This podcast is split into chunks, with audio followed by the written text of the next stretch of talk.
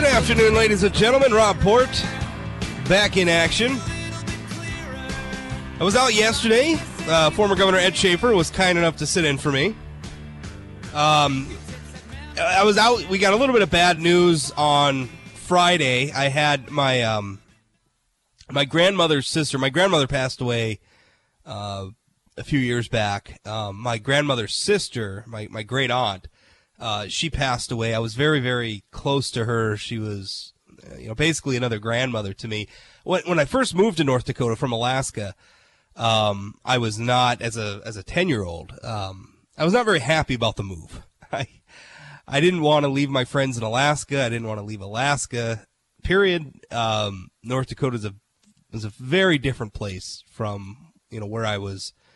I had been raised to that point, and it was an it was an unhappy transition for me. And my my aunt Doris, my grandma Doris, I guess as, as I called her, was someone who was pretty special in, in helping me understand you know my family's history in this state, and uh, you know.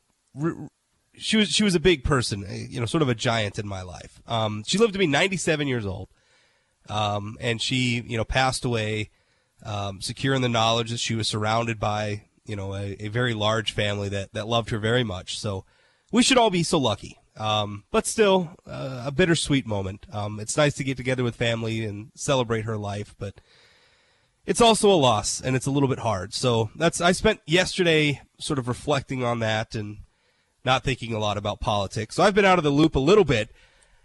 As such, uh, a little bit later in the program, I'll be uh, maybe talking a little bit about the women's march um, that happened over the weekend. I know a lot of people weighed in on it. I have a couple of points I want to make about it. I'll I'll see what you listeners think of that.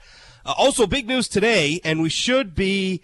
Uh, I believe we're going to be joined by Congressman Kevin Cramer here at some point. Uh, he had a committee hearing, but certainly wanted to get him in on this. We had him on the show last week, and he predicted that this week the Trump administration would be issuing executive orders to uh, kick the lead out of the Dakota Access Pipeline.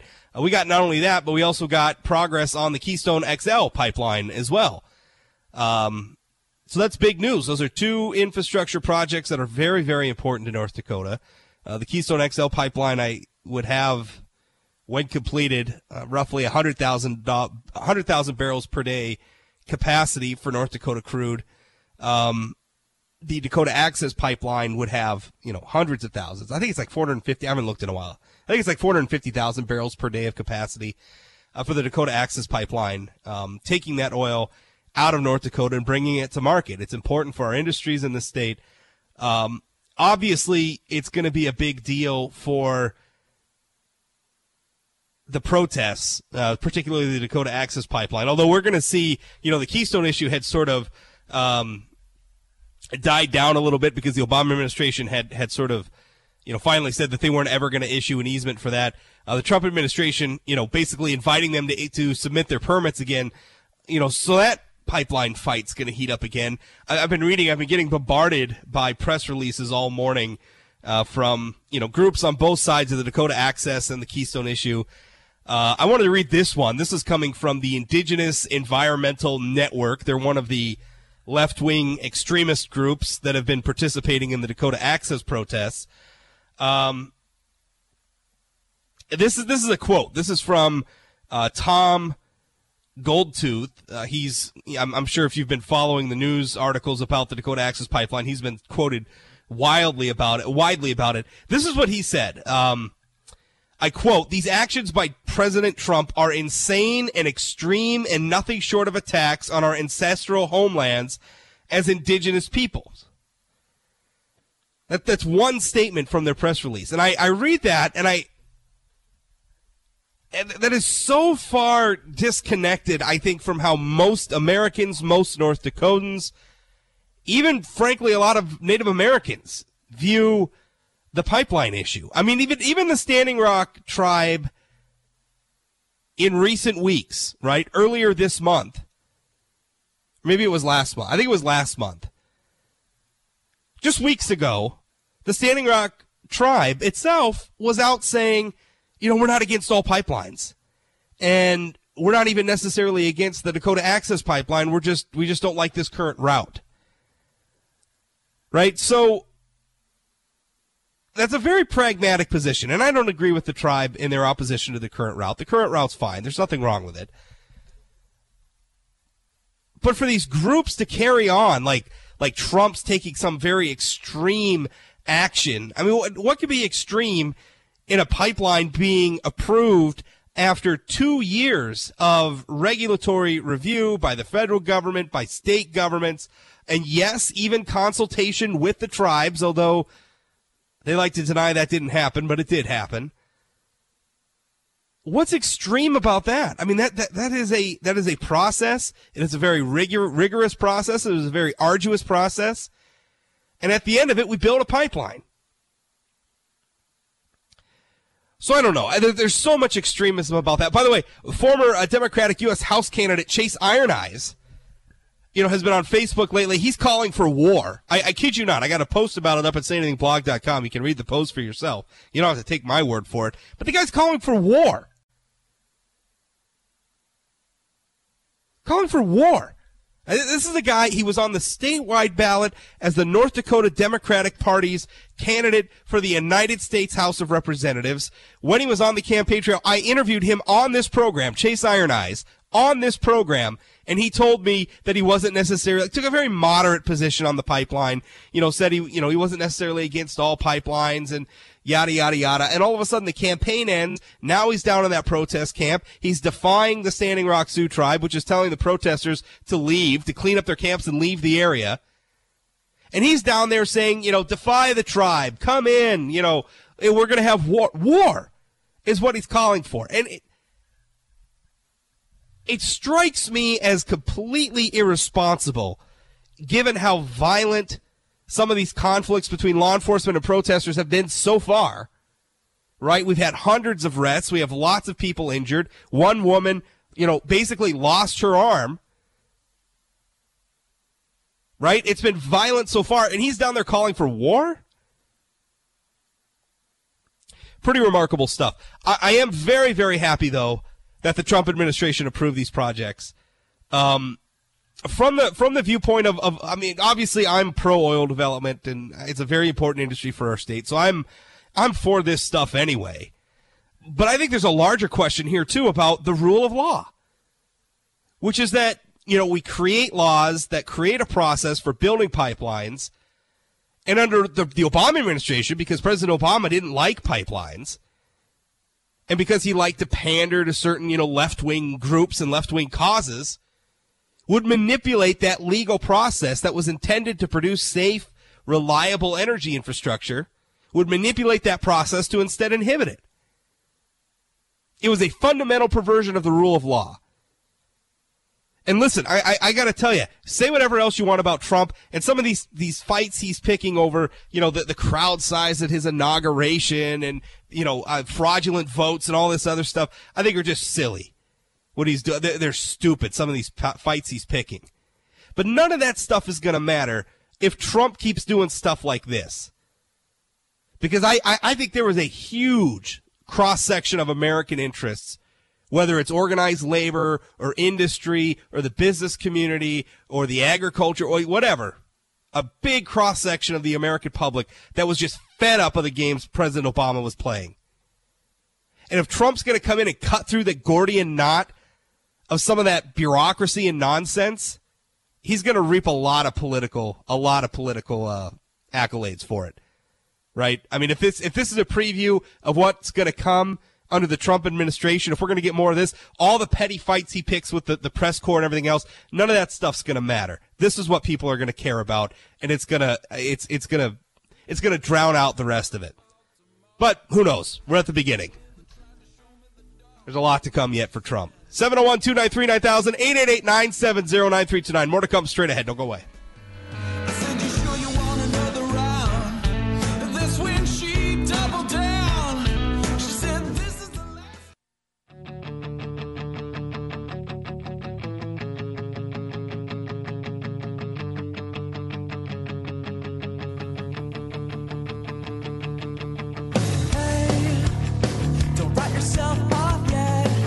Welcome back. Rob Port here on WDAY 701 293 9000 888 970 9329. Email me talk at WDAY.com. We're talking about Trump uh, approving the Dakota Access Pipeline. Uh, Congressman Kevin Cramer, we were going to try to get him on. It's kind of a last minute thing, uh, trying to get him on. He had a committee hearing uh, right before the show, and they weren't sure when it was going to get over. So we may have him on, we may not.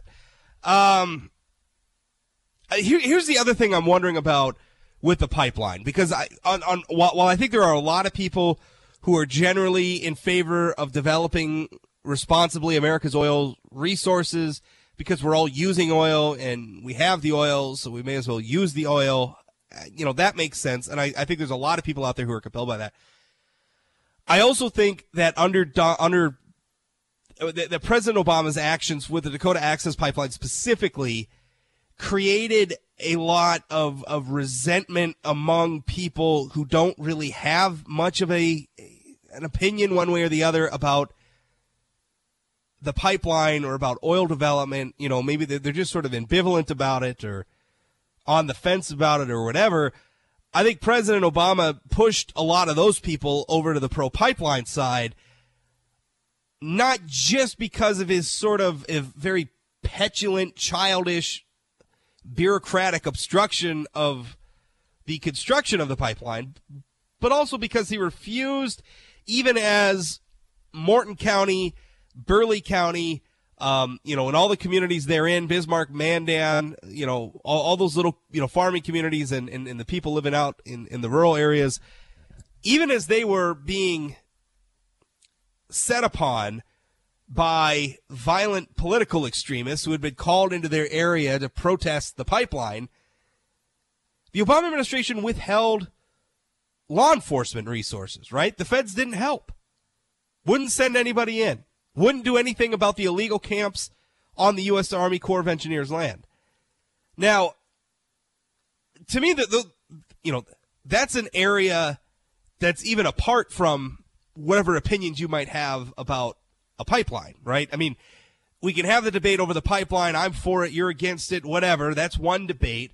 But another debate is, well, let's have that debate in a context where people aren't going to get hurt right? Let's have that debate in a context where everybody's going to obey the rule of law, right? So, so not only do you have the Obama administration perverting the rule of law by obstructing the pipeline based on, you know, purely partisan political calculation, but you also have them creating a, an extremely dangerous situation for the people living in that area by letting these extremists run roughshod over federal land, right? I mean, they were allowed to basically use federal land as a launching pad for repeated attacks on state law enforcement officials and on, you know, communities in the Bismarck, Mandan, Morton County, Burleigh County area.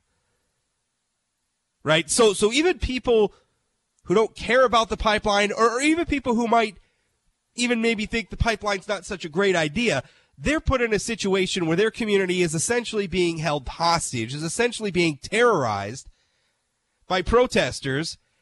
And the Obama administration won't even take the step of saying, you know, let's put some federal resources on the ground to help the state of North Dakota at least control the situation, right? At least stop the protesters from torching construction equipment or trespassing on people's property where they're not wanted or stop them from blocking highways couldn't even do that. I mean, I, I, don't, I don't care what your feelings are, and we can have honest disagreement over oil development and building pipelines and everything else. That's fine. But we should at least agree that we're going to keep people safe, that we're going to enforce the law and not let a violent mob take over a portion of the North Dakota countryside right? I mean, Obama basically let North Dakota twist in the wind because that fit his political agenda. I wouldn't doubt if, if that decision by President Obama didn't swing a lot of people into Trump's camp. You know, I, am not going to say it impacted the election. Maybe it did. Right? I mean, there were probably a lot of people who say, you know, whatever else you want to say about Trump, yeah, he says some ugly things. The way he behaves himself turns me off. But at least if North Dakota's under attack, he'll probably send help. And, and by the way, that's something I haven't heard yet from the Trump administration. I hope that's true. I hope that in addition to President Trump saying we're going to move ahead with this pipeline, that he's also going to announce, hey, here's some federal resources to go along to help keep law and order with it. And maybe the guy who's got that answer is on with me right now, Congressman Kevin Cramer. Uh, Kevin, thanks for joining me. Thanks for the opportunity, Rob. Alongside, yeah, I, I, can imagine. Alongside our president today uh, saying that we're going to move ahead with the Dakota Access Pipeline. I was reading the executive order. Give us some of the details. I mean, I, I, have we rescinded the EIS? I mean, what what does this mean? Yeah, that's a great question because as you and I read it as as non-attorney normal people, um, we read it and we read you know language that consider to the extent permitted by law and as warranted and on and on.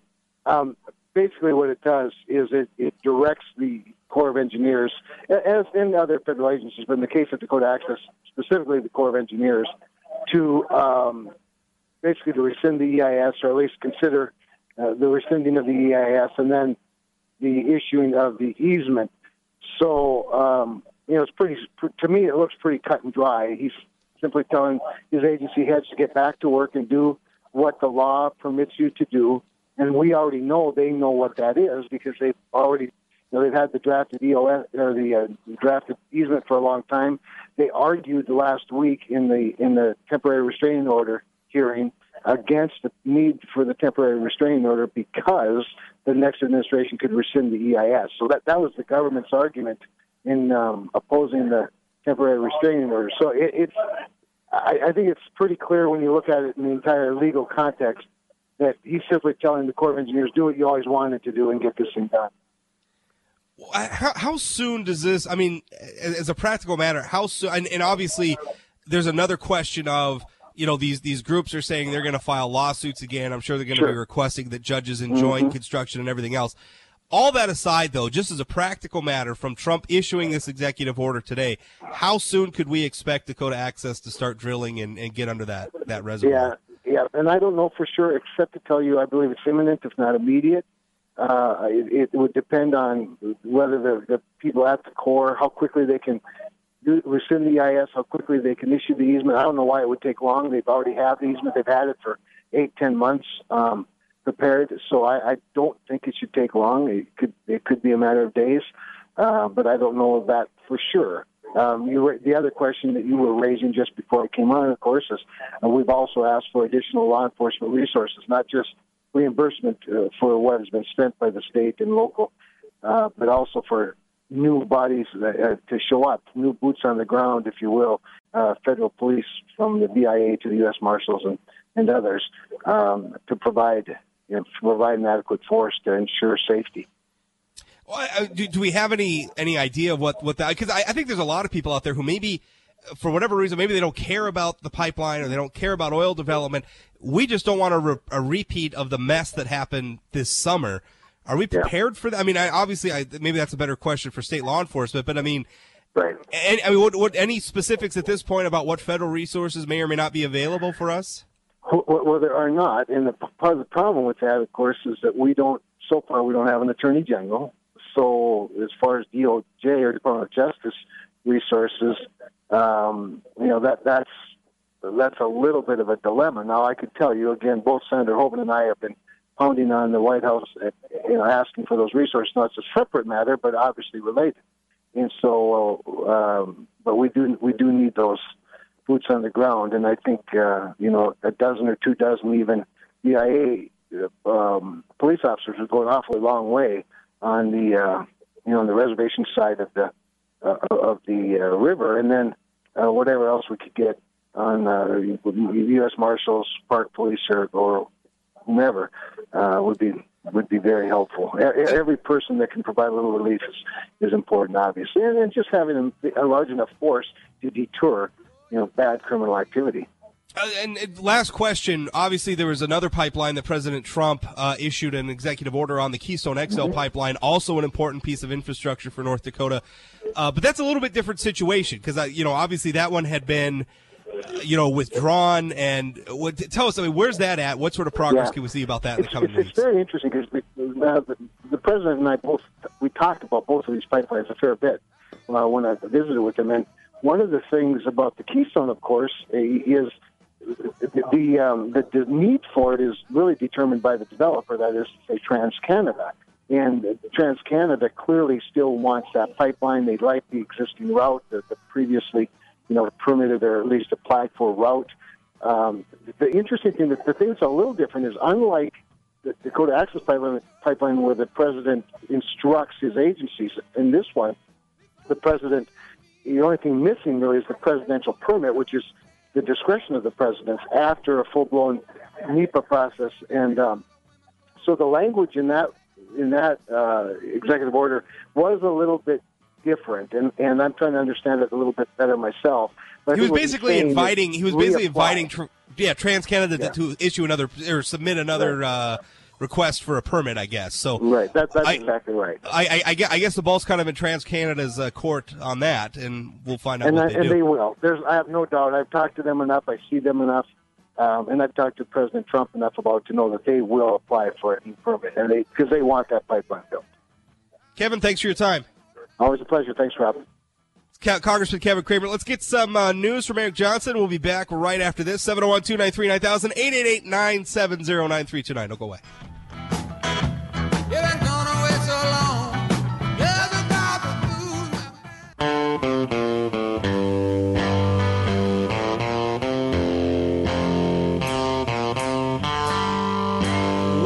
Back. Rob Port here on WDAY. 701 293 9000. You want to join in? 888 970 9329.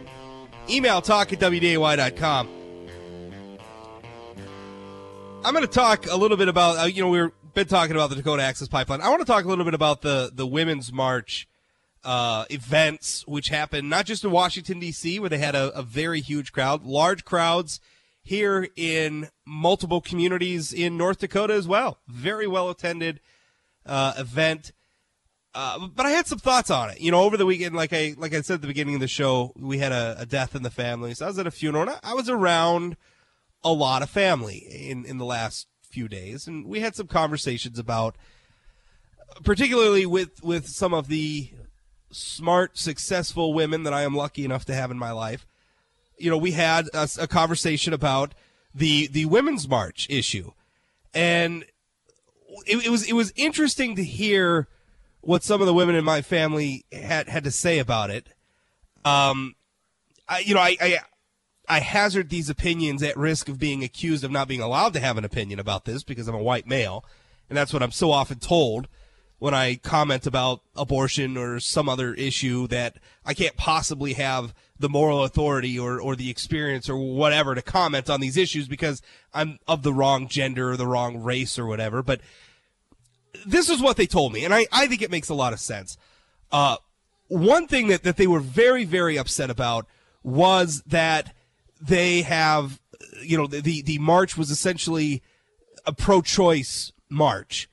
Um, some, not all of my female family members are, are, are pro life. So, some are not. And that's, you know, fine. Obviously, thinking individuals, they can believe whatever they want. Um, they were they were upset though that a march claiming to represent women would be a little hostile to. I mean, certainly at the national level, there were pro life groups that wanted to participate that were not allowed to. Um, there are there are you know thousands and thousands of pro life women in North Dakota. There are millions of pro life women nationally you know, for, for, for, a march like that not to recognize that women have diverse viewpoints on an issue like abortion is fundamentally divisive. Um, and I, I, found that sort of flew in the face of, of, of, some of the claims by the organizers that these events were about unity and whatever. I, am not sure that that was the case. Certainly, the, the you know the women that I spoke to didn't feel that way. Um, the other thing, and, and this surprised me. I, one big thing that surprised me. I did not vote for Donald Trump for president. Some of the stuff he said was just so over the top for me. I couldn't bring myself to do it.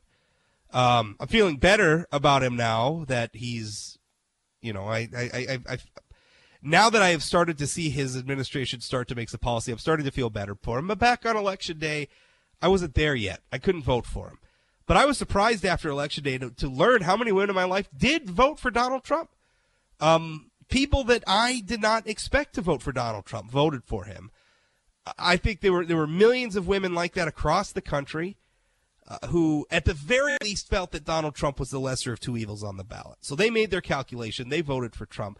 Well, the, the women's march was, was very much, although again, sometimes the organizers sort of downplayed this, but if you read the signs, you looked at the people out there, they very much, it, it, it was, it was an anti-Trump movement in some ways. At very least, it was a response to Donald Trump and some of the things he said and done at, at, in the early days of his administration or back during his campaign.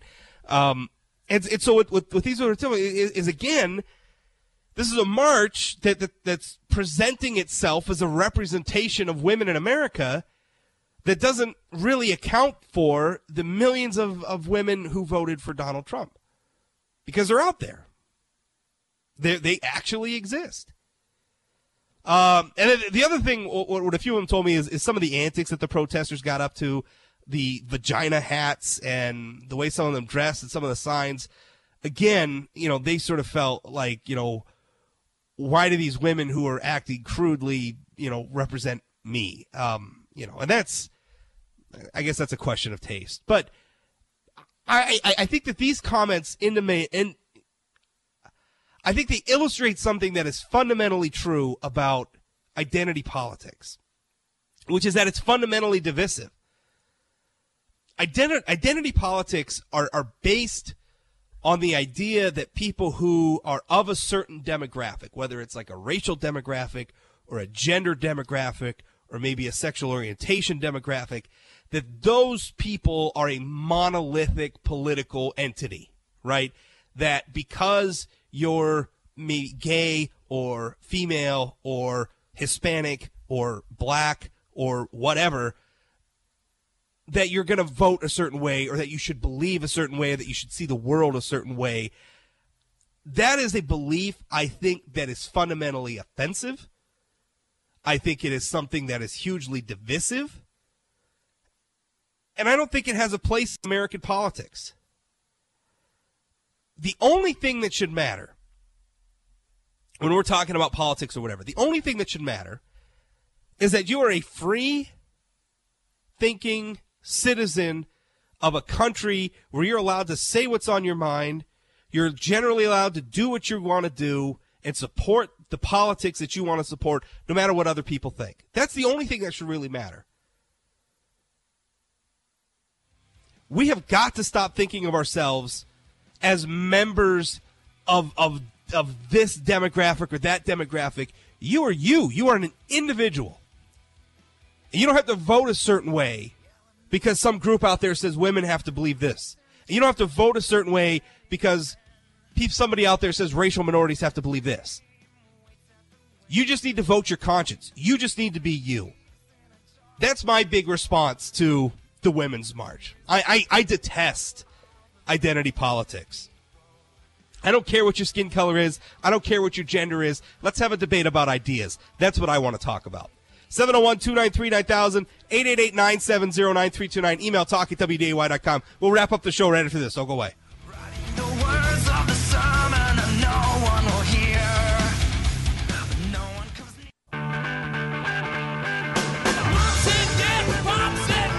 Welcome back. Rob Port here on WDAY. Hey, I'm going to stick around for the first part of the Jay Thomas show. We're going to talk about some crazy legislation. It would it would make I, listen. I'm a, I'm a gun rights proponent in in in a lot of different ways, but this legislation I think would make legal in the name of self defense some things that most of us would probably think of as as murder or manslaughter. Um, anyway, we'll talk about that bill coming up on the Jay Thomas Show. Got a caller want to get to right away. Jody, you're on. What's up? Hi. So I'm calling about that women's march. I'm yeah. an educated woman. I'm a stiletto heel wearing, truck driving, lots of lipstick all over my face kind of woman, and I'm gentle and I'm strong. And All that right. march was embarrassing to the Yeah. rest of us. The very thing, Rob, that these women say they hate about men or about the speak that Donald Trump was heard saying on a recorded device that he didn't know he was being recorded on at that time the very thing they dressed up as. And, you know, walking vaginas and uterine walls showing that all across the the media was just embarrassing to the rest of us. I, I, It it was was really it was embarrassing. and if the, if those women would have thought ahead about all of those those women gathering together with the airfare, the hotels, and all of the, the stuff they bought while they were there? Why didn't they think of um, coming together in love and in protection of life and, and starting a foundation where women who needed birth control, who they think aren't going to get it anymore, maybe they could have found a way for them to get that instead. But no, instead Yeah. they decided to go and have a slumber party where they wore matching kitty cat hats and, and thought they were so cute on there. And it, it was just an embarrassment. to Well, that's you know, it's I, I I remember several years ago I was attending a conference and somebody there, you know, it was, it was about it was about blogging. I, I I know a conference about blogging. I can't imagine a more boring thing in the world, but it was it was pretty interesting. And somebody there, and this was several years ago, um, you know, said that in the future, you know, we're gonna have to put all political messaging on like cat memes, um, because that's that's what people. And so I, I I think protest movements like this. They do that stuff, the outrageous things, the vagina hats and the, the, the uterus, uh, you know, whatever's and the signs and all that. They do that stuff because that stuff gets shared on social media and that is that is the political currency of the day. I, I think that's why they do that stuff. It doesn't necessarily make it right. And, and, and you're right.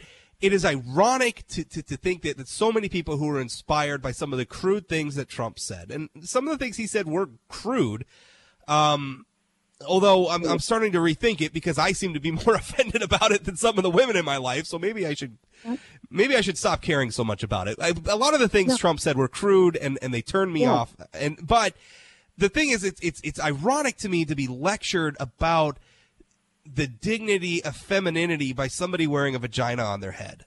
Exactly, exactly it's- my it's- point. And and the other point is, is we would have, if, if as a group of women, of, of caring, intelligent women, I would hope intelligent women, if they would have come together in kindness and in love and, and finding, um, taking an action to doing something great, as opposed to simply marching. And by the way, Rob, we don't know how many people in that crowd were truly there for the women's march or to watch women make butts of themselves as Yeah. they march. It I was good. Enter- I mean, it was entertaining. It was entertaining. There's It no really question was. about it. But uh, you, I, I- I think you're right, and I think that's a rule you could apply to a lot of protest movements. You know, I'm thinking of the pipeline situation. I mean, how many people did they alienate? Did they chase away from their cause? Who maybe would would have been with them, or, or could have been persuaded to be with them? Did they chase away because? They were trying to like light they were like lighting construction equipment on fire and attacking cops and perpetuating just just absolutely wild untrue accusations on social media that just turns people off you know It sure does, politics and that's the irony of the women's march as well, Rob. Yeah. I don't know if you saw, but there was multiple photos on on different social networking sites showing the destruction and garbage that these these women um, left. And I, I made It's- a joke. My husband made a joke. Actually, he said, "I'm glad you're not at the march. I'm glad you're staying at home ironing like I told you to." Was- I hope you he's know, sleeping on the couch. true. I hope he's sleeping on the couch after that one. Hey, He thanks for the call. I appreciate it. Uh, listen, I, listen. You, politics is the art of persuasion, and the people who persuade the most number of people to be on their side is the side that wins. And you don't persuade people by being crude. You don't persuade people by being violent. You don't persuade people by being jerks. That's just the truth. Jay Thomas Show coming up next. 701 uh, well, uh, you can call him for his show. He'll give you the numbers. Remember, you can catch me 1 to 2 p.m. right here on WDAY or 24 hours a day, 7 days a week at SayAnythingBlog.com. Thanks for listening. We'll talk again.